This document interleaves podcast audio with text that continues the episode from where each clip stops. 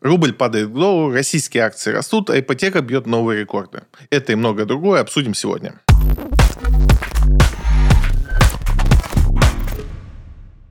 Российские акции непрерывно растут с начала года. Стоит ли ждать коррекции? Forbes выдал очередную аналитическую статью на тему российского фондового рынка и попытался понять, что происходит. Всех удивляет, что фондовый рынок растет, и все ожидают коррекции по нему, и, в принципе, я тоже ожидаю коррекцию, но коррекция, она не какая-то там непонятно, если сравнить с тем, что происходит там с американским рынком, если мы посмотрим там, на S&P 500, то там ситуация другая. Аналитики разделились опять, это стандартное положение. Половина топит за то, что к концу года он вырастет, половина топит за то, что он упадет.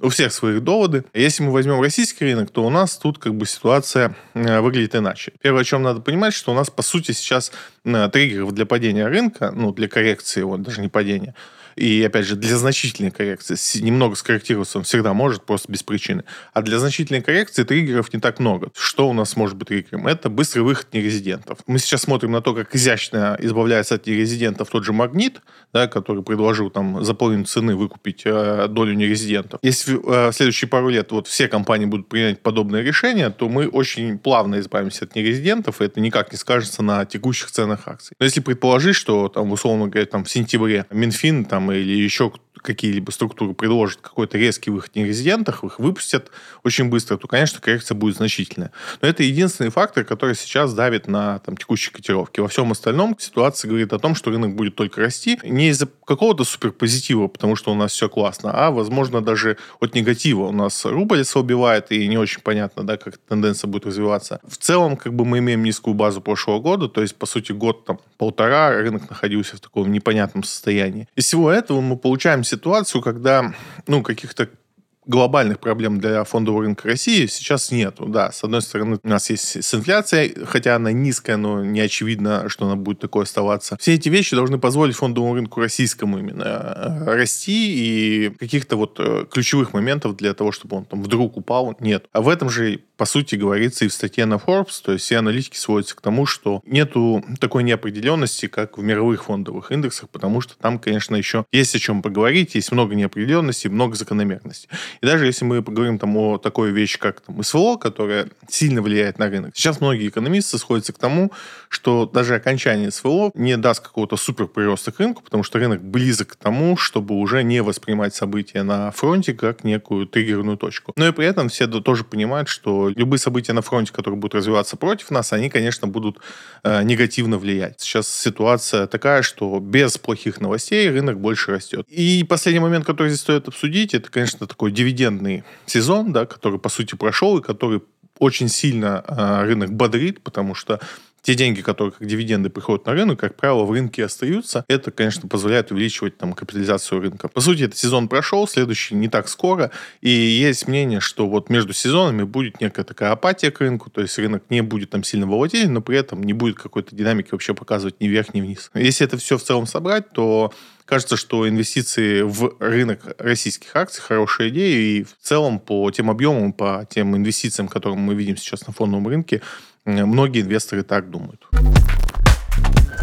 ЦБ объяснил, что произошло с курсом рубля в июне. Тут ситуация в том, что ЦБ давал ряд э, объяснений по этому поводу. Как всегда, есть много предположений, почему это произошло. Вроде как кредиты валютные закрывали, банки выкупали э, доллары, всякие сырьевые компании продавали, покупали доллары. Все вот это привело к тому, что вот такой у нас курс. Как и всегда, если вы захотите ну, выяснить причину, почему там курс вырос, э, вы этой причины не найдете, потому что это не какие-то вот прям четко взаимосвязанные вещи. Иногда эти вещи можно проследить, но в большей части своего времени это невозможно. Сложились вот такие рыночные обстоятельства, что курс вырос вот до таких значений. Видится ли в этом несправедливый курс? Нет. Будет ли кто-то с этим что-то делать? Э, наверное, нет. Государство устраивает такой курс. Я не верю в том, что они его специально туда загоняют, дабы там сократить расход бюджета. Такое мнение существует, но есть э, другие способы, как решать эту проблему. Так или иначе, мы имеем такой курс, и вот когда курс резко растет, мне обычно наваливают кучу э, сообщений о том, какой же теперь будет курс следующая его остановка, типа 100, 120 или снова на 50. Моя позиция по курсу доллара, она всегда одна была, и она не поменялась, и давайте проговорим ее еще раз, как бы никогда не вредно. Если вас беспокоит курс доллара, то есть вы таки сидите, видите новость, что курс доллара стал 90 или 120, и вы начали в этот момент переживать, это значит, что вы как инвестор делаете что-то неправильно. Если э, вы понимаете, что курс, курс валют вас как-то тревожит, то вы как инвестор легко можете застраховать это событие. Те же еврооблигации э, или облигации в каких-то других валютах, которые привязаны там, к курсу доллара, и так или иначе, от курса доллара вы должны понимать, что для вас ничего не меняется. Если вы понимаете, что он вас тревожит, это значит, что вы сбалансировали свой портфель неправильно. Его надо перебалансировать таким образом, чтобы рост курса доллара или его падение ни в коем случае вас не тревожило. И когда вы это сделаете, для вас, как и для меня, курс доллара ничего не значит. Ну, это просто цифра очередная. Она, может быть, ментально вам не нравится. То есть хотел бы, чтобы доллар был 30. Ну, да, тогда бы товары были дешевле. Это бы поменяло всю экономику страны. Все бы пошло там в тартарары. Но именно вот на таком человеческом уровне приятно, когда курс низкий. Вопрос в том, что это как бы невозможно. И, соответственно, если вас это вообще тревожит, вы за этим почему-то следите, но вы не спекулянт, потому что спекулянты, ну, понятно, зачем этим следят.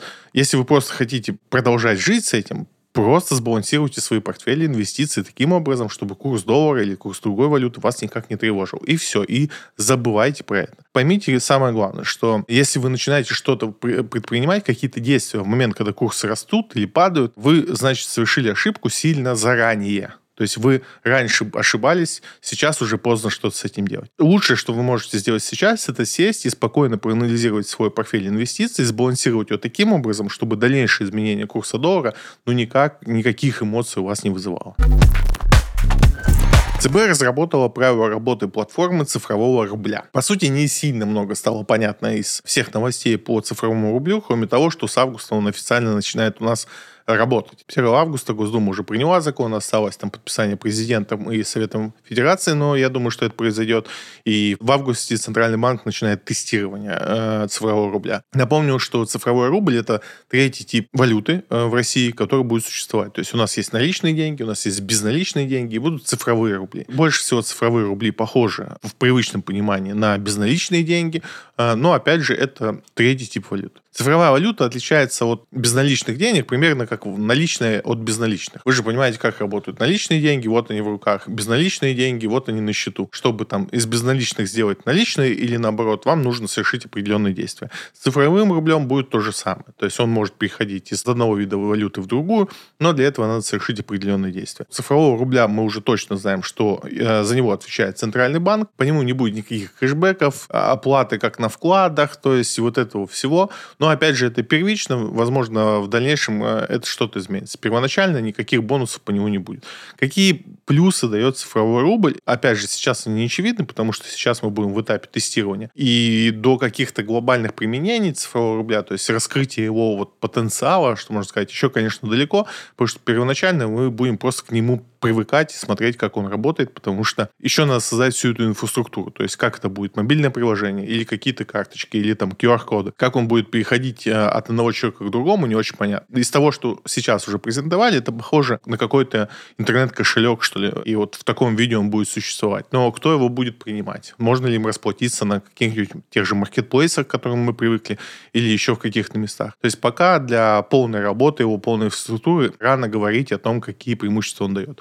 Но, естественно, основным его преимуществом является безопасность, то есть с ним практически невозможно никакие виды мошенничества, все транзакции отслеживаются, вся история транзакции как бы никуда не девается и так далее и тому подобное. В теории как бы это такая безопасная валюта, которую даже если у вас мошенники заберут, ее всегда можно вернуть э, спустя любое время, потому что все ходы записаны, что называется. Цифровой рубль, он дешевле в эксплуатации, то есть все переводы, они сильно дешевле, переводить его можно там с кошелька на кошелек без каких-то грабительских комиссий, возможно совсем без них. Поэтому, по сути, как бы там есть много чего интересного. Инфраструктура по нем сильно сокращена, в отличие там, от безналичных денег. То есть в нем есть свои плюсы, которые пока на данный момент не будут казаться очевидными. Когда вся инфраструктура раскроется, тогда об этом имеет смысл поговорить. Но я думаю, что у государства основная задача, конечно, это то будущее, которое мы уже знаем для цифровых валют, которое во многих странах оно уже обрисовано и даже протестировано, как, например, в том же Китае. Это когда э, валюту, которую в виде субсидий выдает государство, можно потратить на конкретные вещи. Да? То есть, условно говоря, вам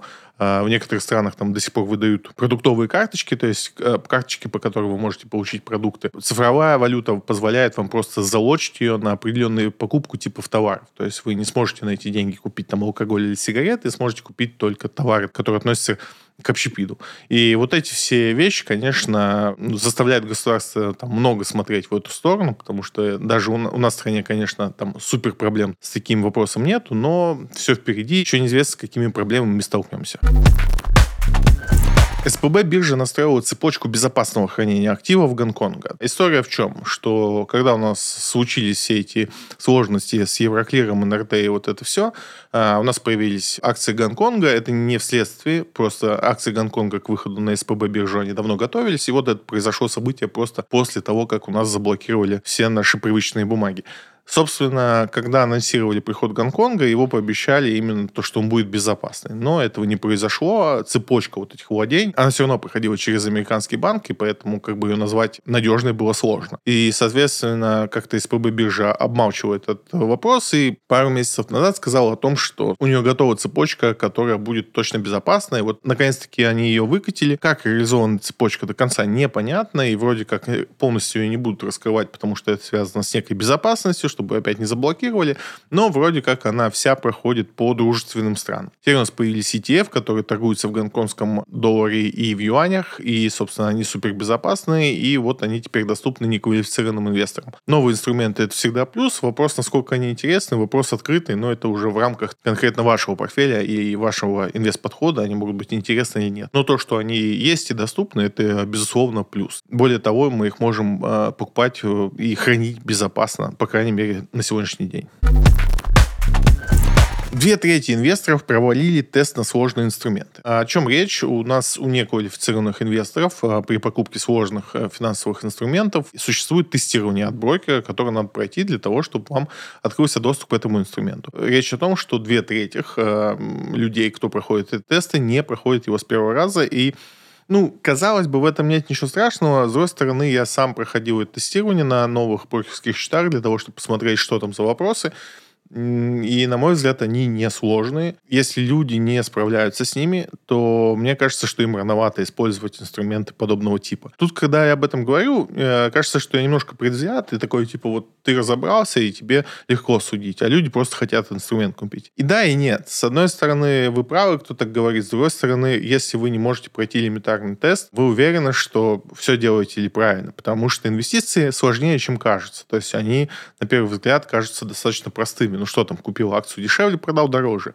Но все сильно сложнее, когда мы заходим в инструменты, которые, ну, не такие линейные, как те же там акции. То есть у нас есть а, там пифы, которые тоже кажется надежным. Мой любимый там а, парус, который я покупаю с удовольствием всегда. Это все-таки пив, который содержит наполовину в себе кредит. И не все до конца понимают, какие риски этот кредит несет и так далее и тому подобное. То есть во всех этих инструментах есть свои проблемы. Те же облигации, которые почему-то люди до сих пор уверены, что это самый надежный инструмент, и что вот э, не знаешь, что купи, купи облигацию. Облигация это всегда надежно, это абсолютно не так. А у нас есть еще более страшные инструменты, как всякие там инвестиционные ноты и, и тем более там страховые продукты. И когда люди не понимают банальных вещей, базовых вещей, на которых это все образуется, и эти э, инструменты приобретают, немножко, конечно, страшно. Поэтому, если у вас не получается пройти тест с первого раза, я вас э, убедительно прошу разбираться в этом инструменте настолько, чтобы не то чтобы проходить такие тесты, а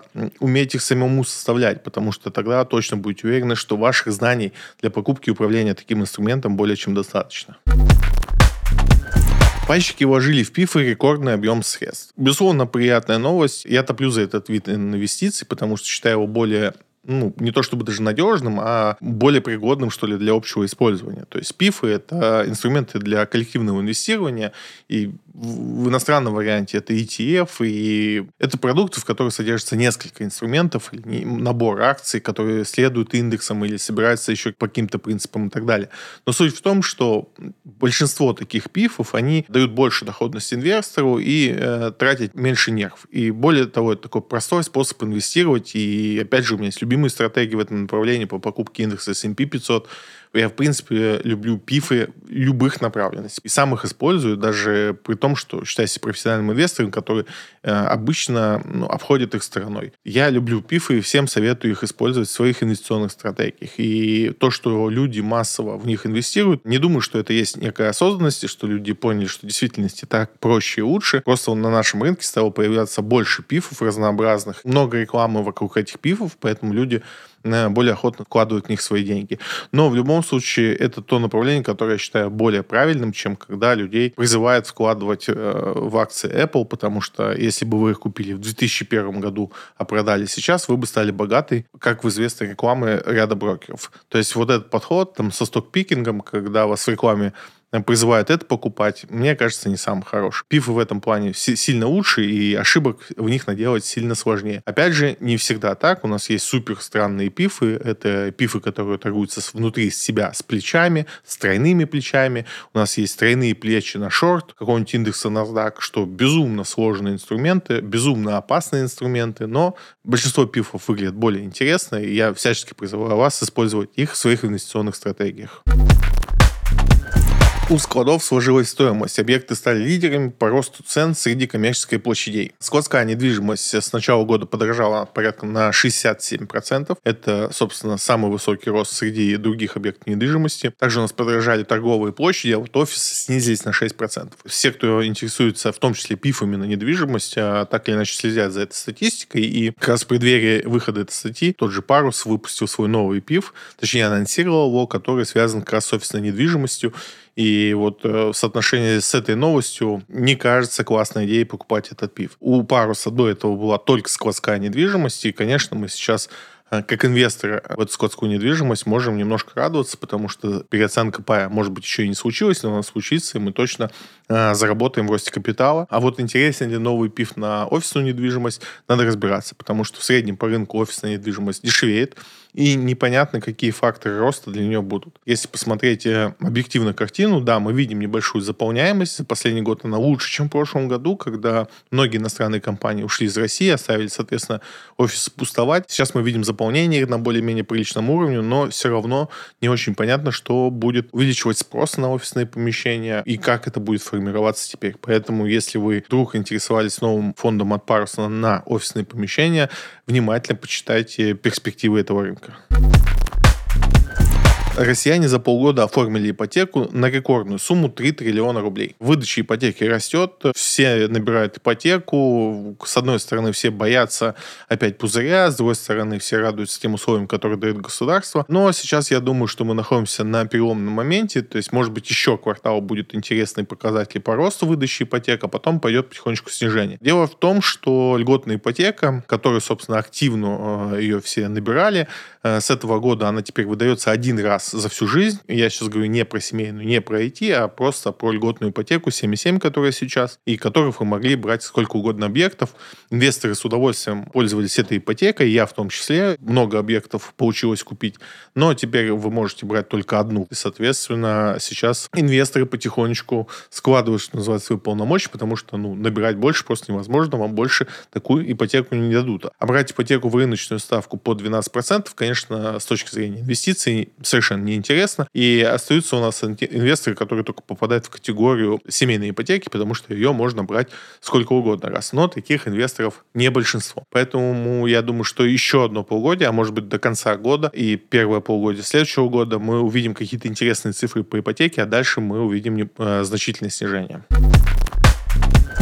Российский спрос на недвижимость Бали, Кариб и Таиланда вырос в два раза. Тут э, по статье не все так, как в заголовке. На самом деле самый высокий рост по покупке заграничной недвижимости россиянами это остается Арабские Эмираты. Карибы, хоть и показали очень высокий результат, но связано это с тем, что в Карибах э, программа покупки недвижимости связана с получением паспорта. А основным направлением э, для получения, собственно, паспорта это была Гренада, которая обозначила сроки до какого момента она принимает заявки, а после этого соответственно, от россиян заявки не принимают. И поэтому э, многие, кто оттягивал этот вопрос получения карибского паспорта, они, собственно, ломанулись, что называется, в последний поезд, из-за этого получили высокий как бы такой прирост по карибскому бассейну, а точнее эксклюзивно по Гренаде, там очень высокие цифры. Карибский паспорт — это не совсем альтернативный паспорт, то есть это не совсем паспорт там той же Португалии, Израиля и еще других стран, потому что карибские паспорта — это что-то среднее между полноценным паспортом и неполноценным паспортом. Потому что, с одной стороны, вы вроде как гражданин другой страны, имеете все привилегии, с другой стороны, все понимают, что это за паспорт, и уровень проверки э, людей, которым эти паспорта отдаются, и к этим паспортам тоже не везде лояльно относятся с точки зрения бизнеса, с точки зрения инвестиций. Но так или иначе. Второй популярности место у нас это Бали, в целом Индонезия. Ну, конечно, на Бали сосредоточено 90% инвестиций. И, соответственно, третье место это Таиланд. Таиланд вернулся, что называется, в топы. Он э, в какое-то время осел. Сейчас его раскручивают заново. Турция также находится в топ-10. Как бы тут тоже ничего не меняется. Опять же, напоминаю, что инвестиции в иностранные государства, в недвижимость связаны с определенными рисками не стоит об этом забывать. Не все там так хорошо, не все там так прозрачно, как вам рисуют ребята из YouTube, которые особенно эти услуги продают. Риэлторы на Бали расскажут вам чудесные истории про 15% доходности с аренды объектов на Бали, но в действительности такой доходности, конечно же, нет. Поэтому перед тем, как инвестировать, пожалуйста, потратьте очень большое количество времени для получения знаний. Пообщайтесь с теми людьми, кто уже давно инвестирует в эти страны или хотя бы имеет реальные объекты, в которые он проинвестировал больше, чем одна неделя, чтобы ну, понять, что в действительности происходит. Потому что то, что рассказывают вам люди, которые в эту тему вас тянут, как правило, не оказывается правдой. С марта 2022 года из России попытались нелегально вывести более 900 миллионов рублей. И это безумно интересная новость для меня, потому что я не понимаю, как это работает. Часто люди, которым надо перевести деньги э, за границу, э, всерьез рассматривают вариант провести наличные через э, таможню. И для меня всегда казалось, что только будучи безумным человеком можно так делать. Напомню, что во всех странах лимиты разные, но везде они существуют, где-то они даже нулевые, а в России э, лимит э, равен 10 тысячам долларов э, в эквиваленте любой валюты, которую вы можете провести по зеленому коридору.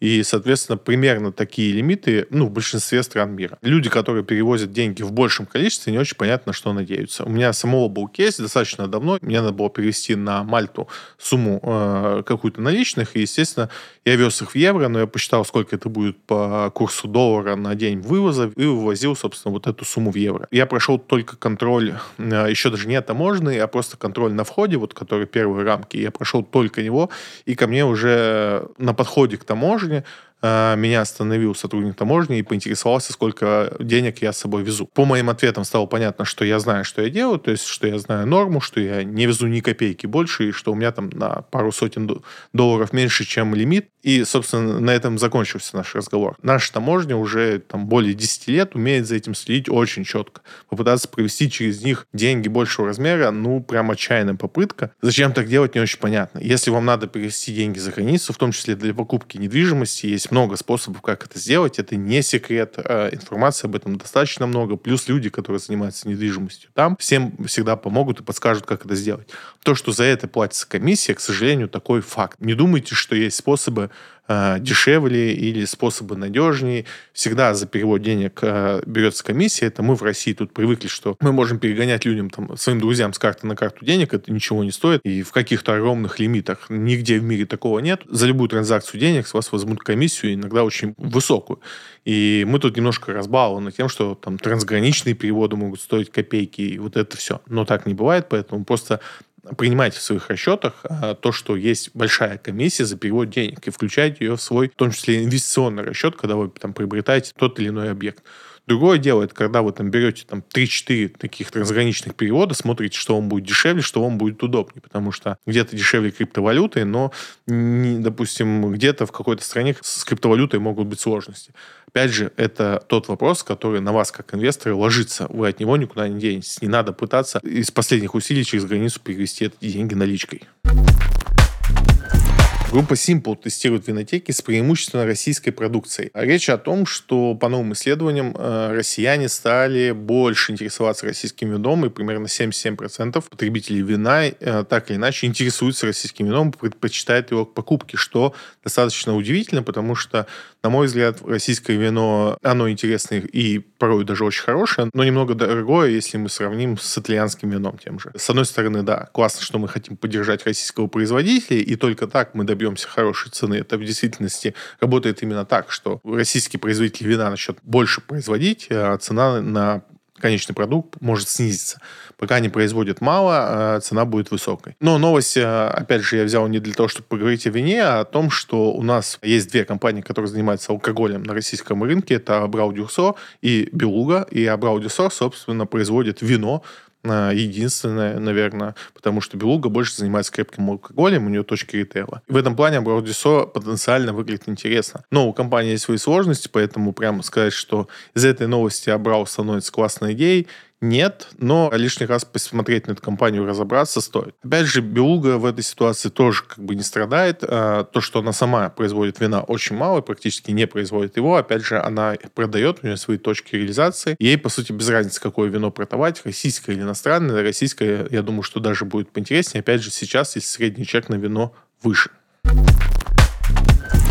Госдума предлагает освободить пенсионеров от налога на доходы по вкладам. Это отличная идея, потому что основные вкладчики у нас это пенсионеры, потому что они не доверяют уже никаким другим формам хранения денег и предпочитает э, банковский вклад. И, собственно, ну уж э, с пенсионеров брать 13% НДФЛ с вклада, с дохода по вкладу, это было бы, ну, не то чтобы странно. С одной стороны, я понимаю государство и как это было, и все вот это, но они на пандемию попробовали не брать этот момент, сделать эту льготу, посмотрели, кто получил выгоду от этого в большей степени, получается, что пенсионеры от этого выиграли больше всех. И если взять и просто пенсионерам дать эту льготу, то не выглядит, что делаешь что-то плохое, а пенсионерам лишняя копейка всегда пригодится. Собственно, и я за такой закон всячески, потому что хоть сам на вкладах ничего не храню, и до пенсии мне еще далеко, но считаю, что это максимально правильное решение. Для государства это небольшие деньги, а для пенсионеров это большие деньги, и принять такой закон было бы правильно. Но посмотрим, пройдет ли он какие чтения.